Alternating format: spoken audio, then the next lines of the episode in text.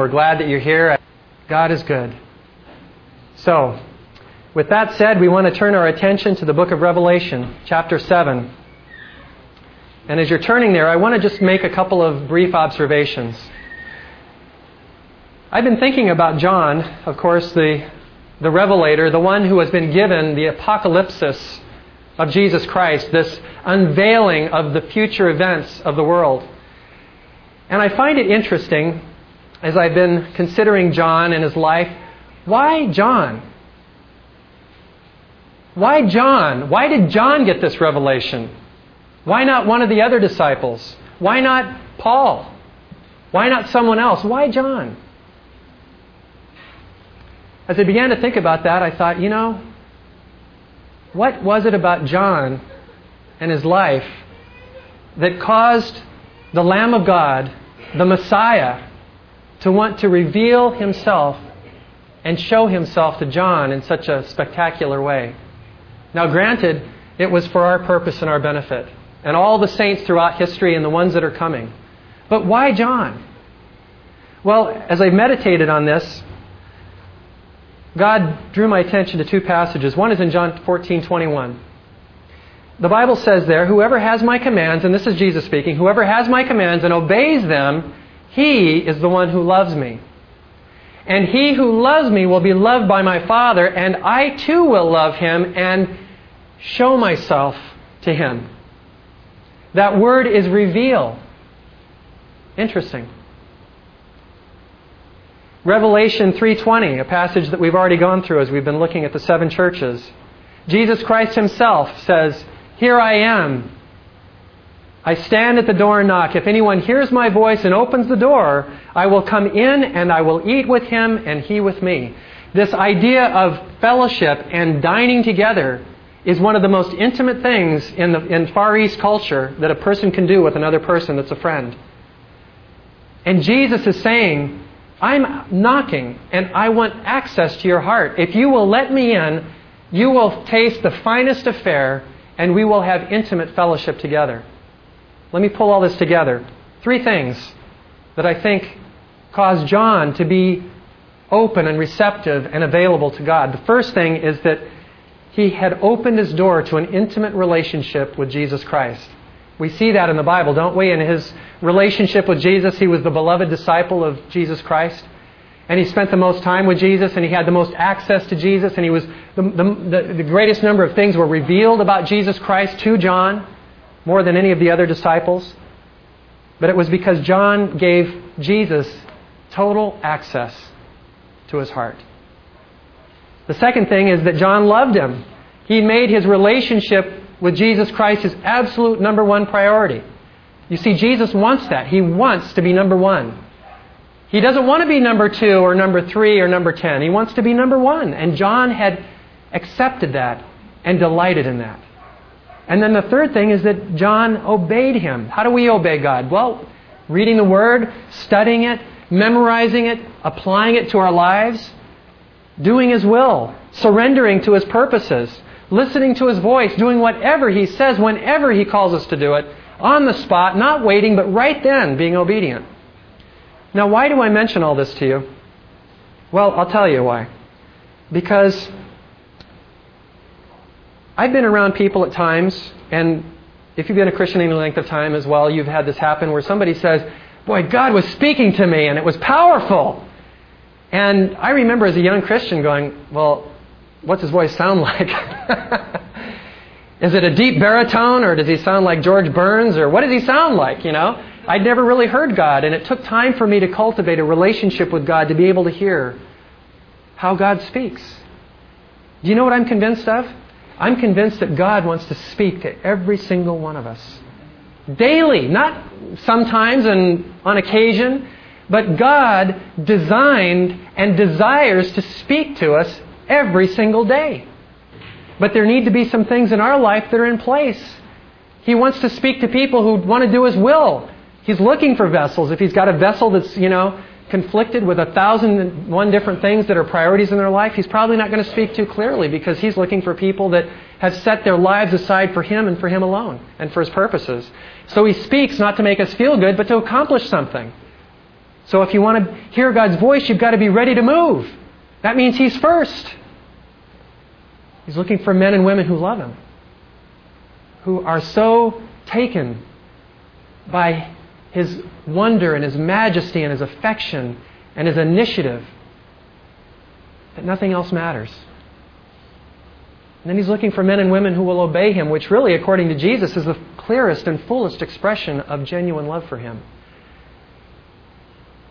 And so I'm convinced as I was thinking about these things the importance of me communicating to you, God putting it on my heart to share with you that God wants to use you.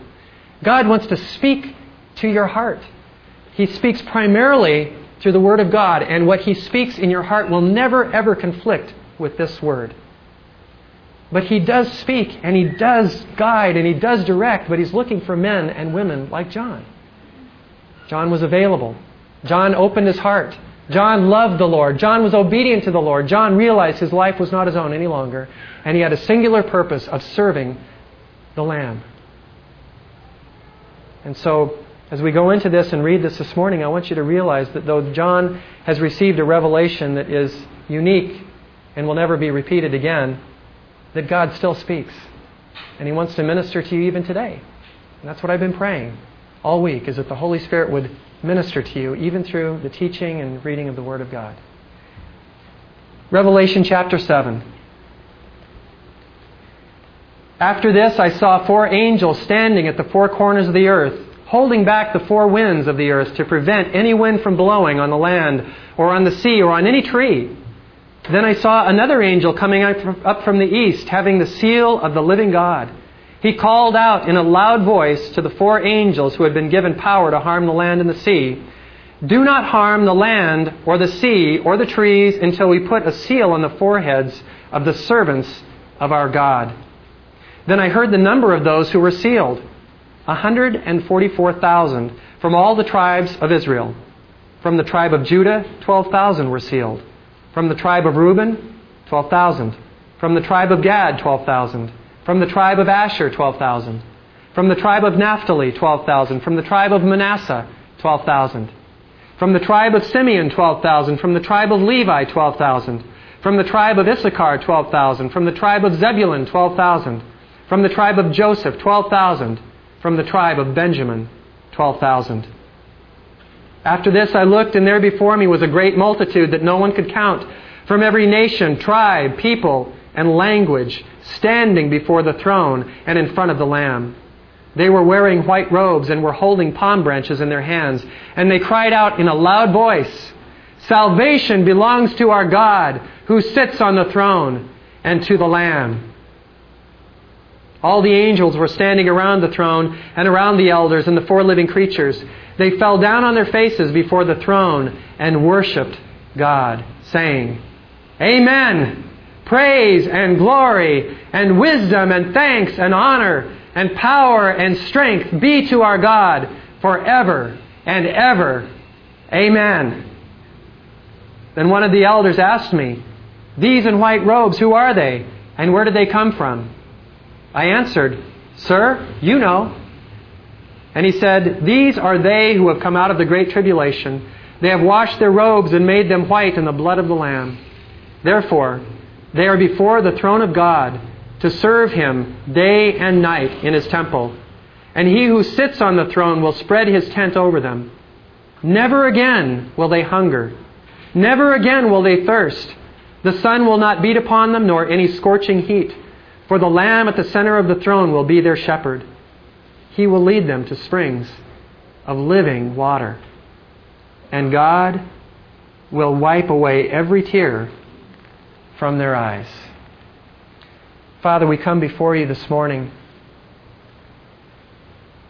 astounded by your grace, astounded by the visions that you've given John that we might see the future.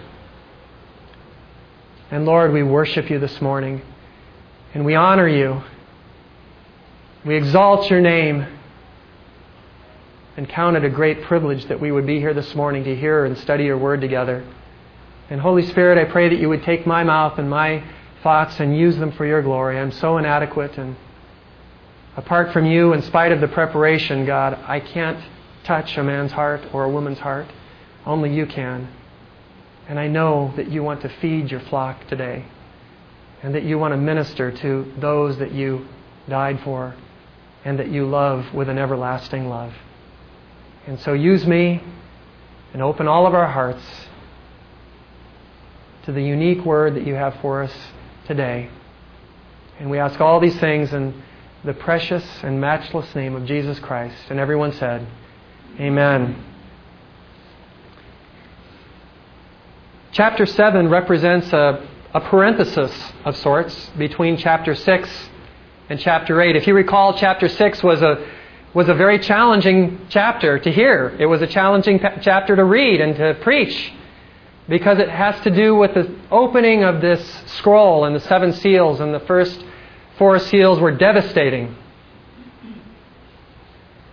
And before we get to the seventh seal in chapter 8, which will usher in the seven trumpet judgments, which will be even more terrifying, there's this brief parenthesis in heaven. It has a purpose, and we'll talk about that. If you recall from the last verse of chapter 6, the question we were left with is in light of all of the wrath of the Lamb and the seals that are being opened and the coming judgments, who can stand? Who is capable of standing up to the wrath of God and to the Lamb? And of course, the answer apart from Christ is no one.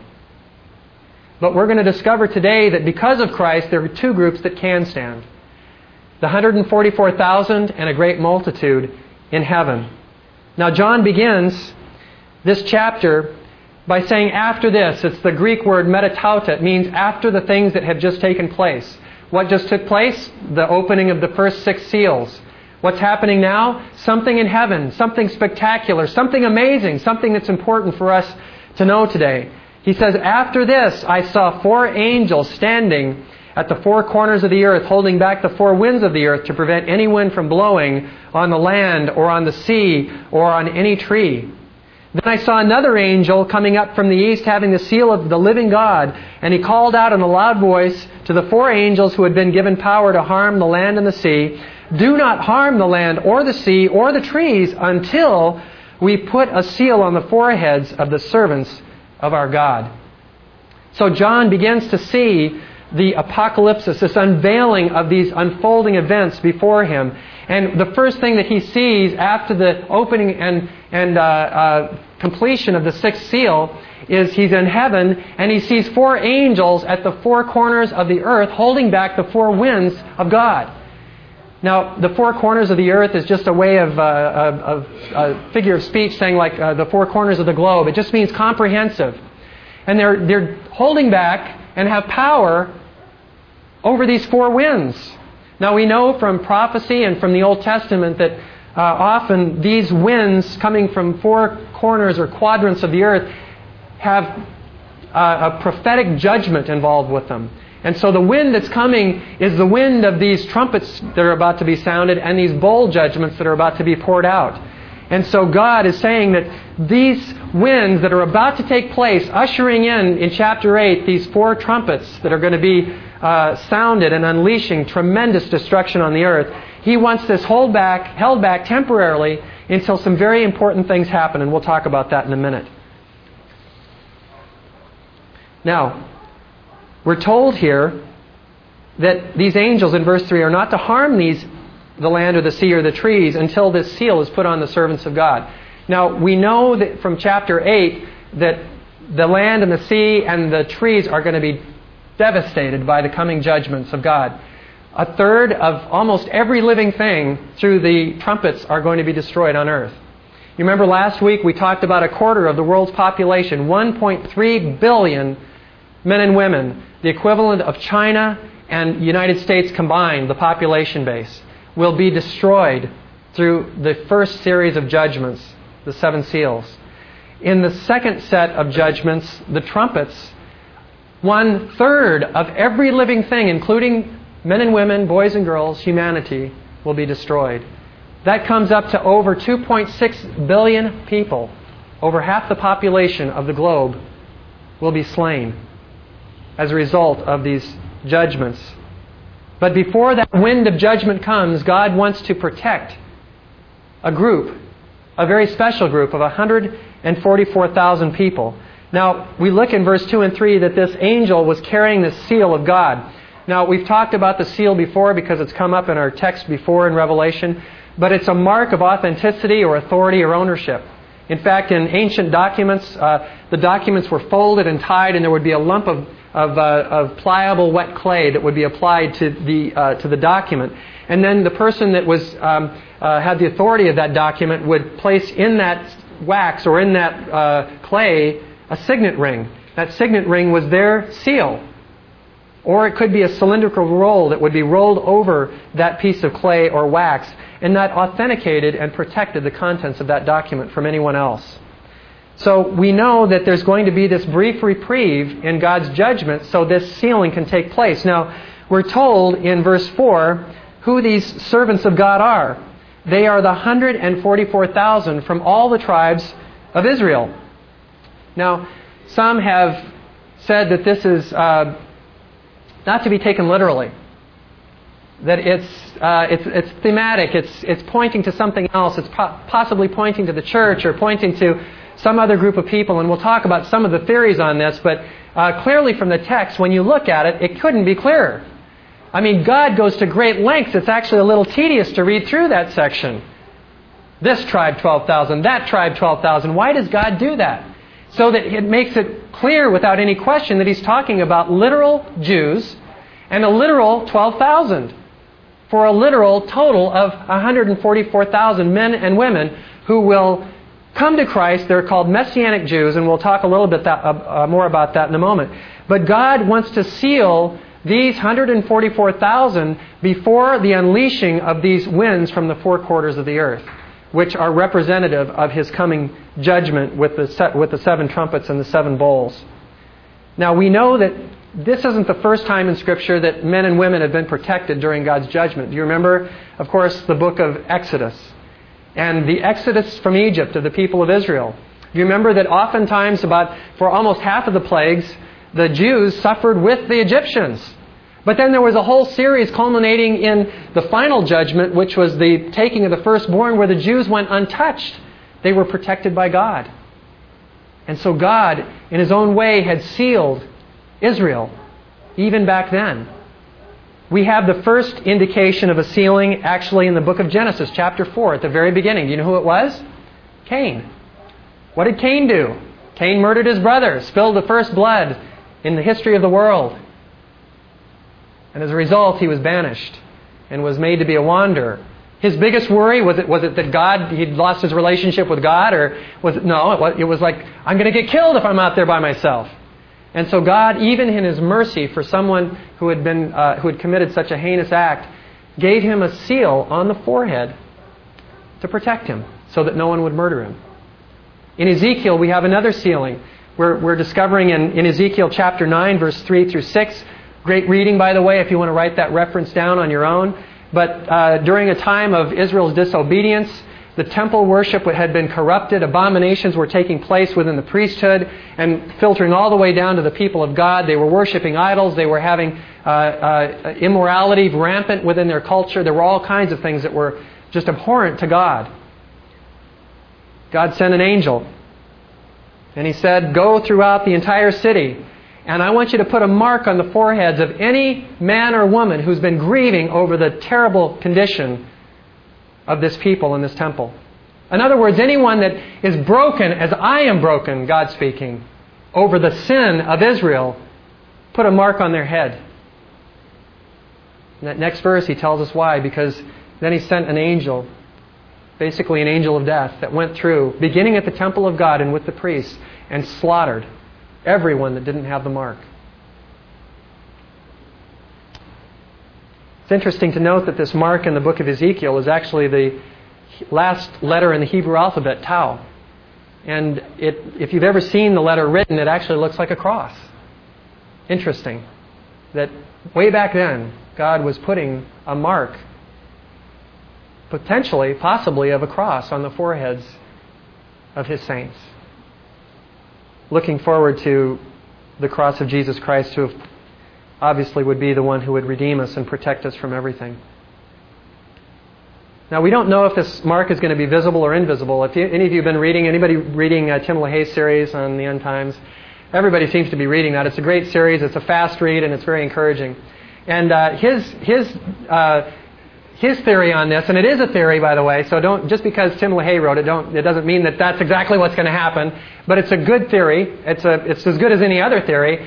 He thinks that, uh, that the mark is going to be placed on believers and but it'll be invisible to them. In other words, if you look in the mirror, you can't see it. But if another believer sees it, they'll say, Ah, you're a believer, and you'll be connected. But they won't be able to see their own, but you'll be able to see theirs. Anyway, we don't know. We really don't know. The fact is, is that that mark is going to protect these 144,000 through a very, very troubling and difficult time when most who believe and call on the name of Jesus Christ during this time will be murdered and martyred for their faith, but not these 144,000, not at least until God is completed his work in and through them. Now, I find it interesting as well that although, uh, gee, I don't see any of you with marks on your foreheads yet, and I, I, I look, I keep going, maybe, maybe, no, okay. Uh, none of us will have that mark because, of course, the church, as we talked about, will already be gone. We'll already be in the presence of God. This mark is going to be taking place after the rapture, after chapter 4, with 144,000, what I believe are Messianic Jews, who will come to a saving knowledge of Jesus Christ. Now, that mark is going to protect them during this time so that they can finish this work, but it's interesting to me that the Bible uses the very same language for believers now.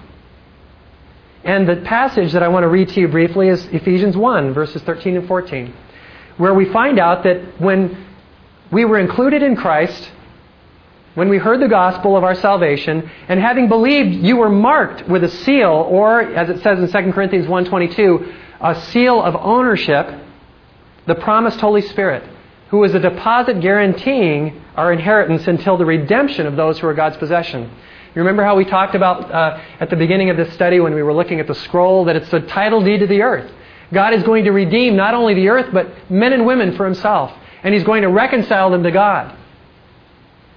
And so, even as believers, though we may not have a mark on our forehead, God has already marked you.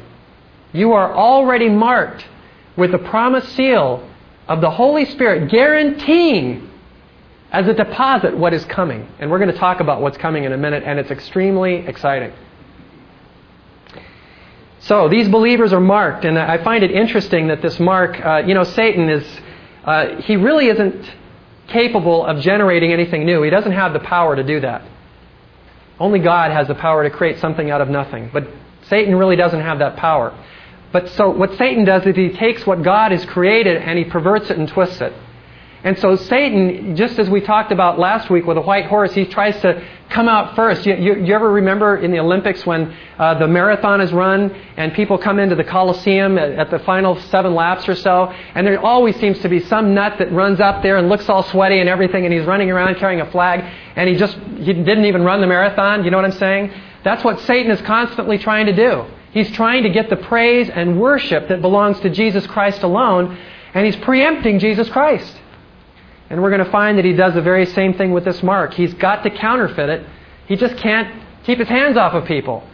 And so he puts a mark on the forehead of those who refuse or reject Jesus Christ and who want to buy and sell, who want to eat, who want to drink, who want to have a job. Because the Bible says unless you have this mark during this time of tribulation, you won't have access to any of these opportunities. And so he puts the mark on the foreheads of those that belong to him. And that number is the number of the beast, number 666. There's some of you that I don't know here today. So I don't know if everyone has a saving knowledge of Christ and if you are born again and if you've been marked by the Spirit of God. But if for some reason you make a decision not to receive Christ as your Savior before the rapture, and the church is gone, and you're facing the terrible times that will come, you still have an opportunity to receive life in Jesus Christ. But it will come at the expense of your life, more than likely. But for those who compromise, for those who waffle, for those who fail to receive Christ and are hungry and let hunger and thirst and a need for shelter and for beautiful things drive their life, So much so that you receive the mark of the beast. The Bible says that it is an irrefutable mark. There is no coming back once you receive that mark. You are destined for eternity, separated from God. So if there's anyone here that has not received Christ and fails to receive Christ before the rapture of the church, which could take place at any moment, remember, don't receive the mark.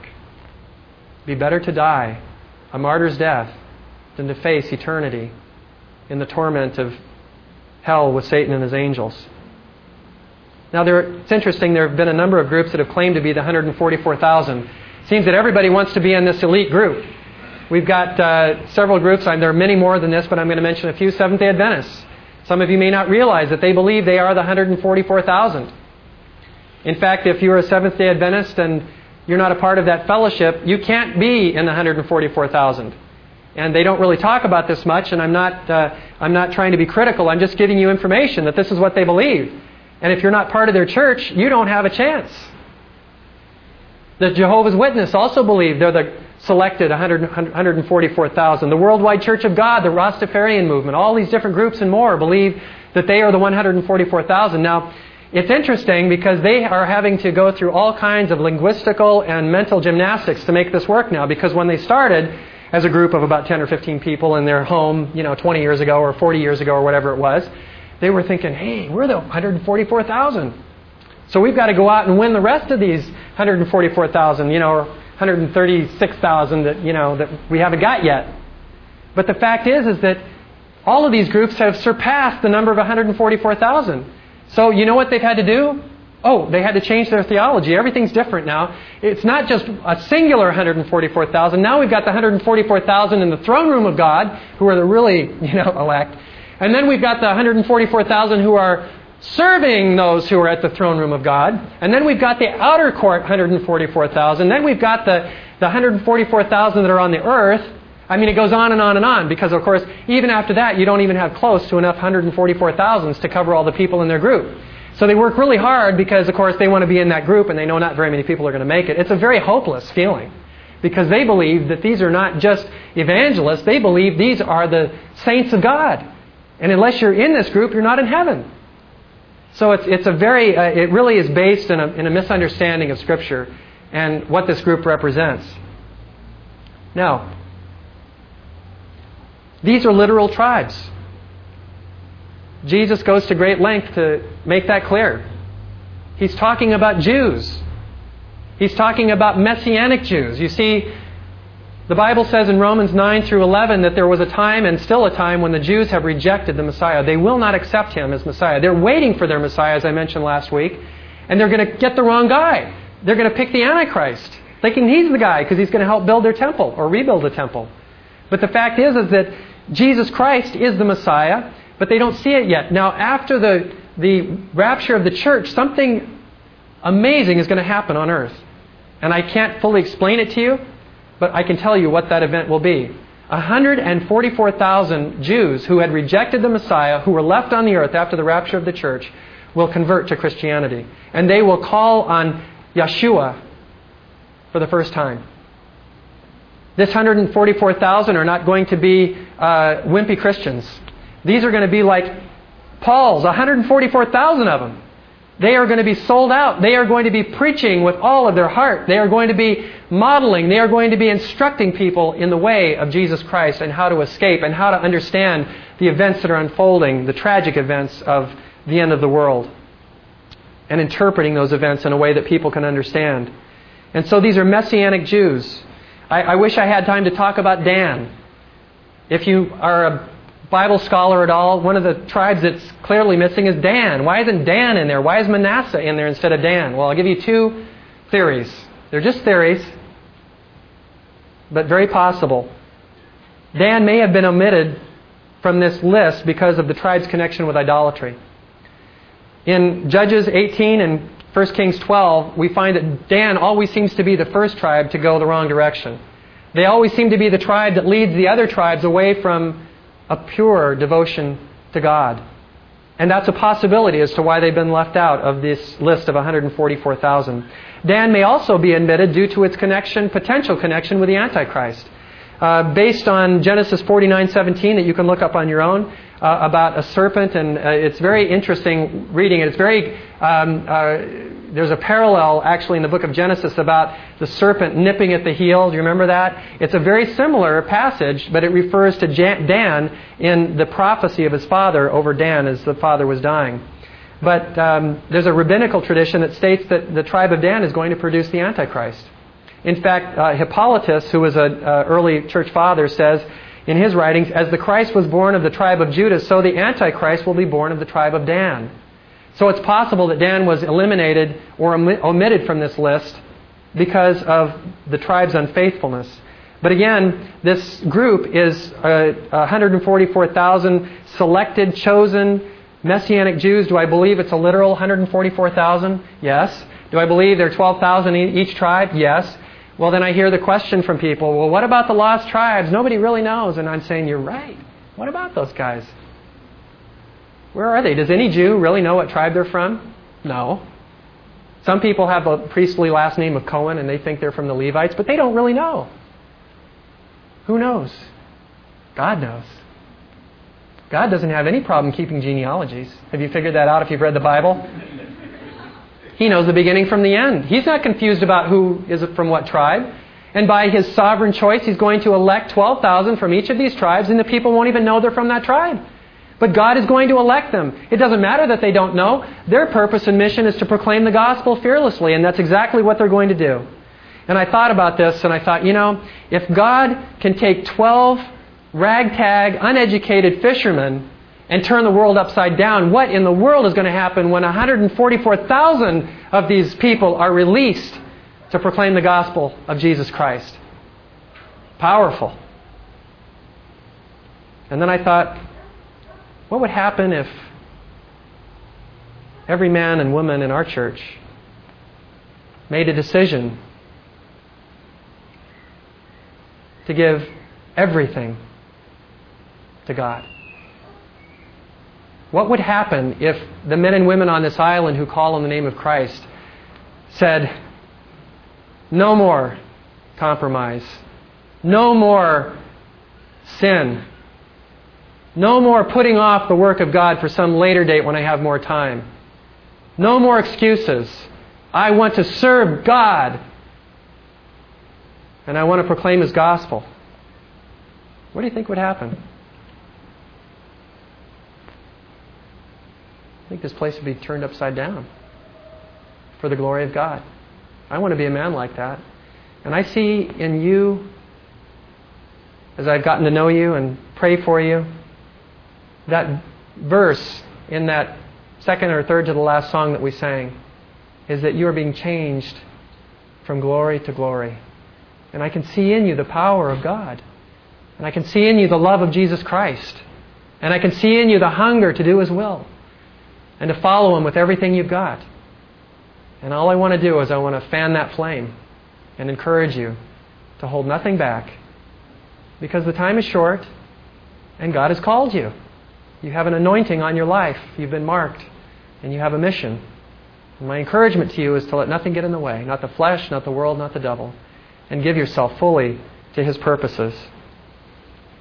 Now, John, in verse 9, indicates that he sees a great multitude that no one could count, innumerable, from every nation, tribe, people, and language. This is referring to a Gentile population, standing before the throne and in front of the Lamb, and they were wearing white robes, and they were holding palm branches in their hands, and they cried out to the Lord in a loud voice. And we'll talk about what they cried out in a moment. But in front of the Lamb, we see this multitude that's innumerable.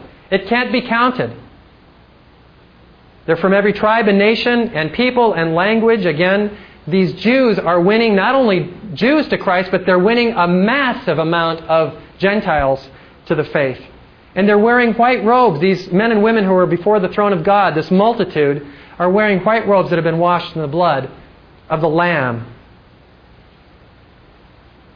Now, the Bible tells us, even though the world finds the idea of blood and talking about blood, in fact, you know, a lot of Christian churches don't really like to talk about blood too much anymore, or the old rugged cross, or sin. But the blood is critical. Without it, there is no remission of sins. We're told in Hebrews 9 that Without the shedding of blood, there is no forgiveness.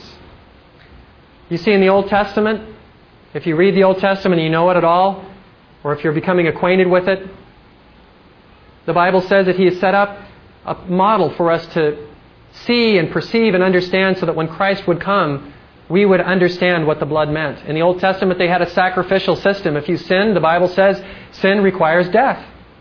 It requires the death of the person who committed the sin. How big does a sin matter or count? How, uh, how big does a sin have to be in order to require death?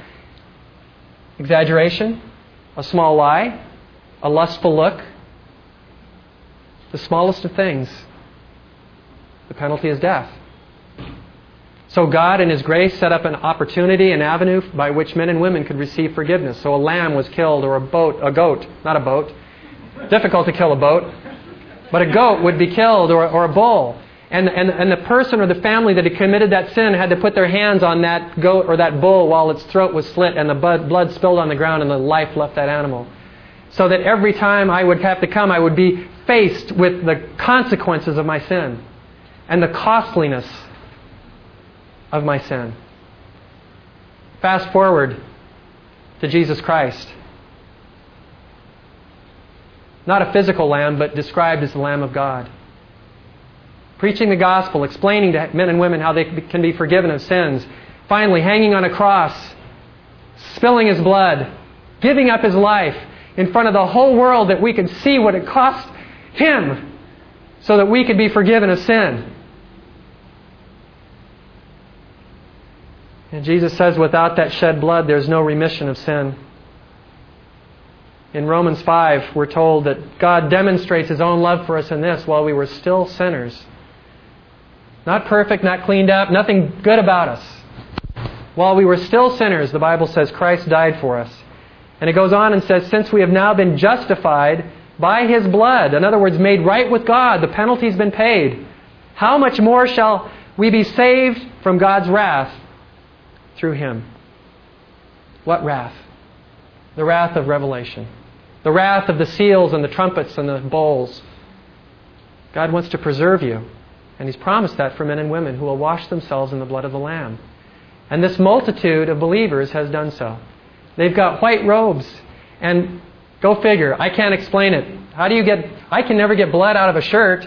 And yet these people wash themselves in the blood of the Lamb, and their raiments and garments are white as snow.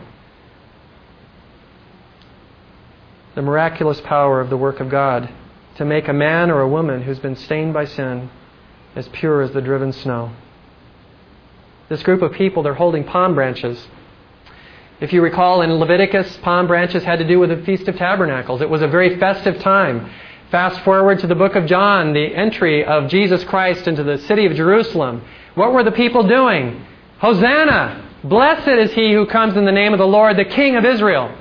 They're laying down their robes. They're getting palm branches and they're waving them. It's a, it's a glorious time of declaration of the Messiah and his coming to save. And this group is doing the very same thing, but not on earth, instead before the throne of God. And the scripture says that they cried out in a loud voice, Salvation belongs to our God who sits on the throne and to his Lamb. It's interesting as I talk with people who um, I share the Lord with, and I love sharing the Lord. I just love to get in conversations with, with men and women who don't know Jesus Christ and lovingly, you know, present Jesus to, to just share what God has done and to share His Word. It's a, it's a tremendous privilege and an honor to speak in behalf of Jesus Christ. But this group says that salvation belongs to God and to the Lamb, and so many people I run into have a problem with that. They can accept Jesus as a great teacher, they can accept Him as an ascended master, they can accept Him as a great role model. But they have a terrible time accepting him as exclusively the avenue through which a man or a woman comes to a saving relationship with God. They find that narrow and selfish and unfair when you look at all the different groupings of people on the earth who worship other gods. They say, Is it possible that you're telling me that all these other people are going to be lost? And I say, Yes. But you don't have to be one of them. But isn't it a difficult thing to acknowledge that? Because the, the, the question itself is begging the answer well, yeah, that doesn't seem very fair. But God is extremely fair, and we find that through the book of Revelation. He extends opportunity after opportunity after opportunity, but He will be worshiped on His own terms, in His own way. That's His prerogative. What does the Bible say about this?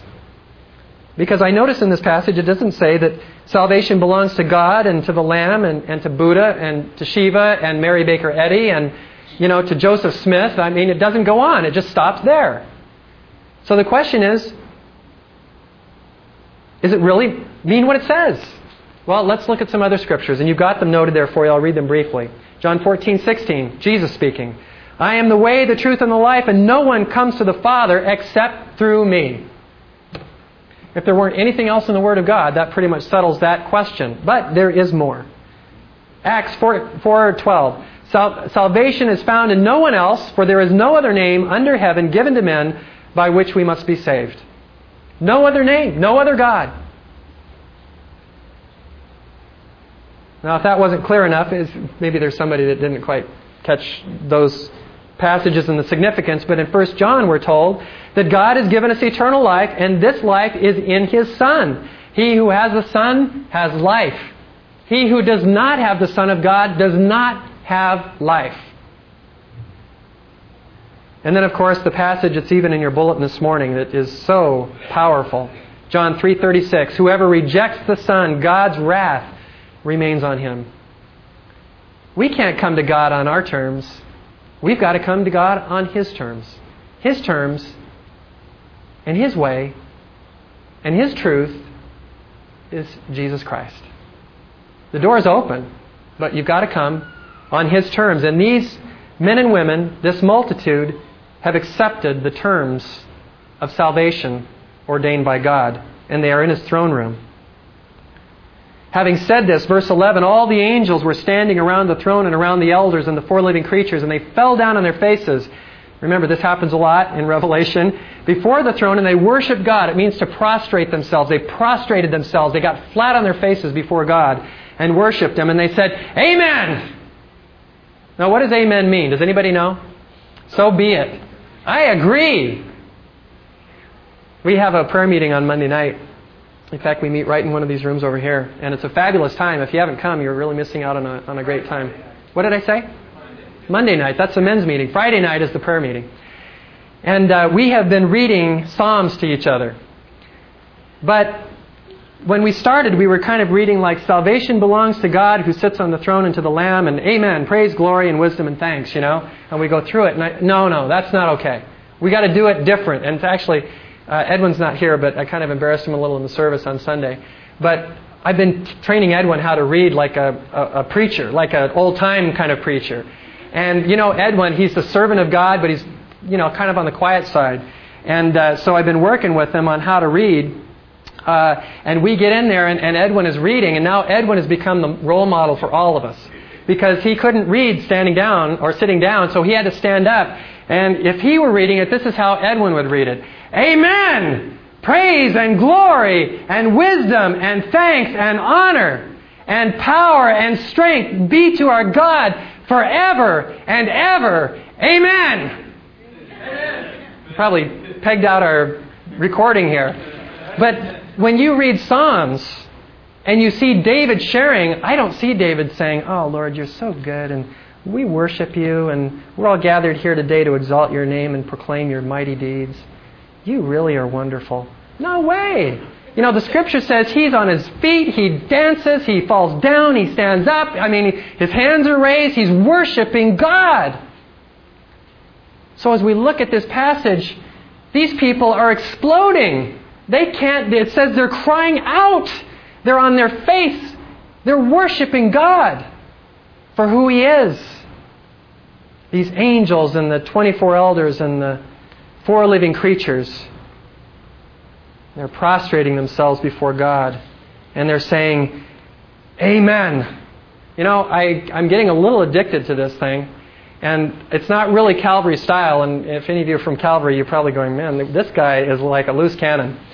But uh, the fact is, is that when we read the scripture that way in that room, something very powerful takes place. There's something in my heart that leaps. And when Edwin or one of the other brothers is reading, we're shouting in there. And we're saying, Praise God and hallelujah and glory. We worship you. There's something in my heart that when I hear the Word of God read with power like that, there's something that happens to me. And I want to get to my feet and I want to worship the Lamb. And I want to be before the throne of God on my face in the place that we all really belong. And so this crowd glories in the sevenfold praise of the characteristics and nature of praise to God. And then John is faced with a question the identity of the multitude. Who are they? Well, we find out after John comes to the, the elder comes to him and says, You know, John, do you know who these people are? And John says, Look, I don't know. I just got here. I'm on my first tour. You know, you know a lot more than I do. Maybe you could inform me. And so the, the elder says, Okay, I'll, I'll tell you who these people are. And we're looking in verse 14. These are they who have come out of the great tribulation, and they have washed their robes and made them white in the blood of the Lamb. We've got two indications of who this group is. First of all, they've come out of the tribulation. In other words, out of the middle of the tribulation. These are not Christians from the church who have been raptured. These are people who missed the rapture, had not received Jesus Christ as Savior, but following and subsequent to the rapture, accepted Christ through the witness of these 144,000 Messianic Jews. And they've come to a saving knowledge of Christ. Now, why are they in heaven? They were martyred, which will be the destiny of almost every man and woman who calls on the name of the Lord Jesus Christ following the rapture of the church. And so this great, innumerable multitude is before the throne, and they've washed their robes in the Lamb, in the blood of the Lamb. And then we're told in verse 15 some very significant things about them because they're finally home. You know, I remember when I lived in Boston, and uh, there's a lot of traffic there. By the way, it's like one of my favorite cities in the whole world. I just think that place is a wonderful place to go. If you've never been there, it's, it's uh, just steeped in history. It's unique. It's uh, quaint, it's amazing, but they've got terrible traffic. And I remember oftentimes going home from work and from seminary, and I'd be stuck in like two hours of traffic. We don't have that here, although Kapa'a sometimes can get pretty jammed up. But uh, sitting in traffic is not a lot of fun. But I remember, and some of you have seen these signs before if you've ever been on the mainland. You're coming out of the of the business district where everybody is rushing into in the morning and then rushing out in the afternoon back into the suburbs. And in the business district, there's invariably a condo complex with a big sign on the outside that says, if you lived here, you'd be home. So every day you have to face the sign that says, if you lived here, you would be home now. I hated that sign because I had to put up with another hour and a half of traffic. But this group of people is very much like that is that Jesus is saying, if you lived here, if you received me as your Savior, if you had surrendered your life, you'd be home now. Not in His kingdom eternal yet, but we would be already at home having found our place of rest in Him. Now. You don't have to wait. You'll be at home now with Him, in relationship with Him now if you know Jesus Christ. Now we find out a number of things actually nine things that are distinctive about being home. The first is that they are before the throne of God. That is the destination. That's where we'll all be one day who call on the name of God. They serve him night and day in his temple. They're, in, they're encompassed by his tent. If you look in the NIV, it says that um, uh, he's going to spread his tent over them. This points back to Leviticus, talking about the tabernacle where God is going to take up his dwelling and residence among the people. And that he is going to expand his tent to include, the borders of his tent to include the people of Israel. And so God says that you are going to be encompassed by his tent, included in the people of God. The Bible says in Revelation 21:3, in the final passage, passages here of the book that we'll be looking at in the months to come, that there was a loud voice that came from the throne saying, Now the dwelling of God is with men, and he will live with them, and they will be his people, and God himself will be uh, with them, and he will be their God. You see, in the, in the Old Testament, in the beginning, in, in, with Adam and Eve in the garden, God was actually with them. They got to walk with him and talk to him and enjoy his company, his presence, and all the wisdom he had, he was sharing and just just giving himself away transparently. But sin, sin came in and broke that relationship. And since that time, God has had one objective, and that's to bring that intimate fellowship back into existence. And at the end of all things, that's going to happen. Is that He is going to encompass us in His tent and allow us intimacy to talk with Him. You can ask Him questions, you can love Him, you can just enjoy being with Him. And the Bible also says in this passage that these people are never going to hunger again. Now, why would that be important to these people who are hearing this message? Well, the reason is, is that hunger is going to be a significant part of the tribulation. There's going to be famine everywhere. But Jesus says, when you come into my kingdom, and he's talking to these people here, never again will you hunger. Never again will you thirst. There are plagues coming that are going to destroy the water sources of the entire world, with bitterness that brings death, and also with blood that will make it un- undrinkable. And yet, Jesus, God says, never again will you be thirsty. They are going to suffer, and they did suffer, and they died because of Jesus Christ. The Bible says that they're not going to be scorched by the sun and the sun won't beat it down upon them. Now, why is that important? Well, because we know uh, from the judgments of God that there is going to come in the uh, tribulation time in chapter 8, the sun will be so hot. And the Bible doesn't say they're going to just be scorched. The Bible says that fire is going to come from the sun. And it is going to destroy men and women. It's going to destroy humanity, population basis. But Jesus says that these people who are in his presence will never again be scorched by the sun. And they're going to be shepherded by the Lamb. Look at verse 7. The Lamb at the center of the throne will be their shepherd, and he will lead them to springs of living water. And I just think, oh, I can't wait, you know. He's the perfect shepherd. What does Jesus say about himself? I am the good shepherd. And Jesus is going to lead and is leading this tribulation saints next to cooling, refreshing streams of living, eternal water. And not long from now, we are going to be partakers of that same living water. And he finishes by saying that God, in his gracious, tender mercy, is going to wipe away every tear from our eyes. You know, the Bible makes it clear that and we experience it in our own lives, is that this life is not easy. Being a Christian is a challenge, it's a, it's a calling. It's definitely worth everything that God calls us to give. But it's not a cakewalk either. It takes a real godly man and a godly woman filled by the power of God in order to walk the walk. and the suffering and the difficulties that we even go through, though nearly not nearly to be compared with the great tribulation, God says that He knows every sorrow, every heartache you've ever had, every tear you've ever shed. And when you come into His presence, it will all be wiped away, never to be remembered again. We're almost home. We're almost home. In the meantime, we need to be about the Father's business. We need to be doing His will. We need to be proclaiming the gospel. We need to be turning away from sin, fleeing evil and immorality, and doing those things that honor and please Him. God has a plan for you. He wants you to be fruitful. He knows everything about you. But very much like John, He's looking for men and women who will open the door of their heart to intimate fellowship with Him, who will place Him high above everything else, making Him number one, and who will obey Him no matter what the cost. I'm praying that I will be a man like that. I want to be a man like that. And I've been praying for you and pray for you regularly that God will make you men and women like that. And my exhortation to you this morning is that you would desire and cry out to God to be a man or a woman who is fully committed to the purposes of God. Let's pray. Father, we thank you for this time together. It's been a great blessing, and reading your word is there's nothing like it. There's nothing that can be compared to it.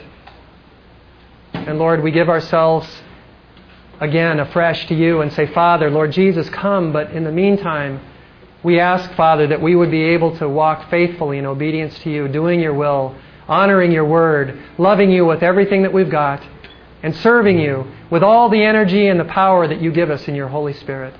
And Holy Spirit, we thank you. You have been faithful in answering our prayers this morning, and we want to acknowledge you and honor you and say thank you for your guidance and the fact that you desire to speak to us and lead us on a daily basis.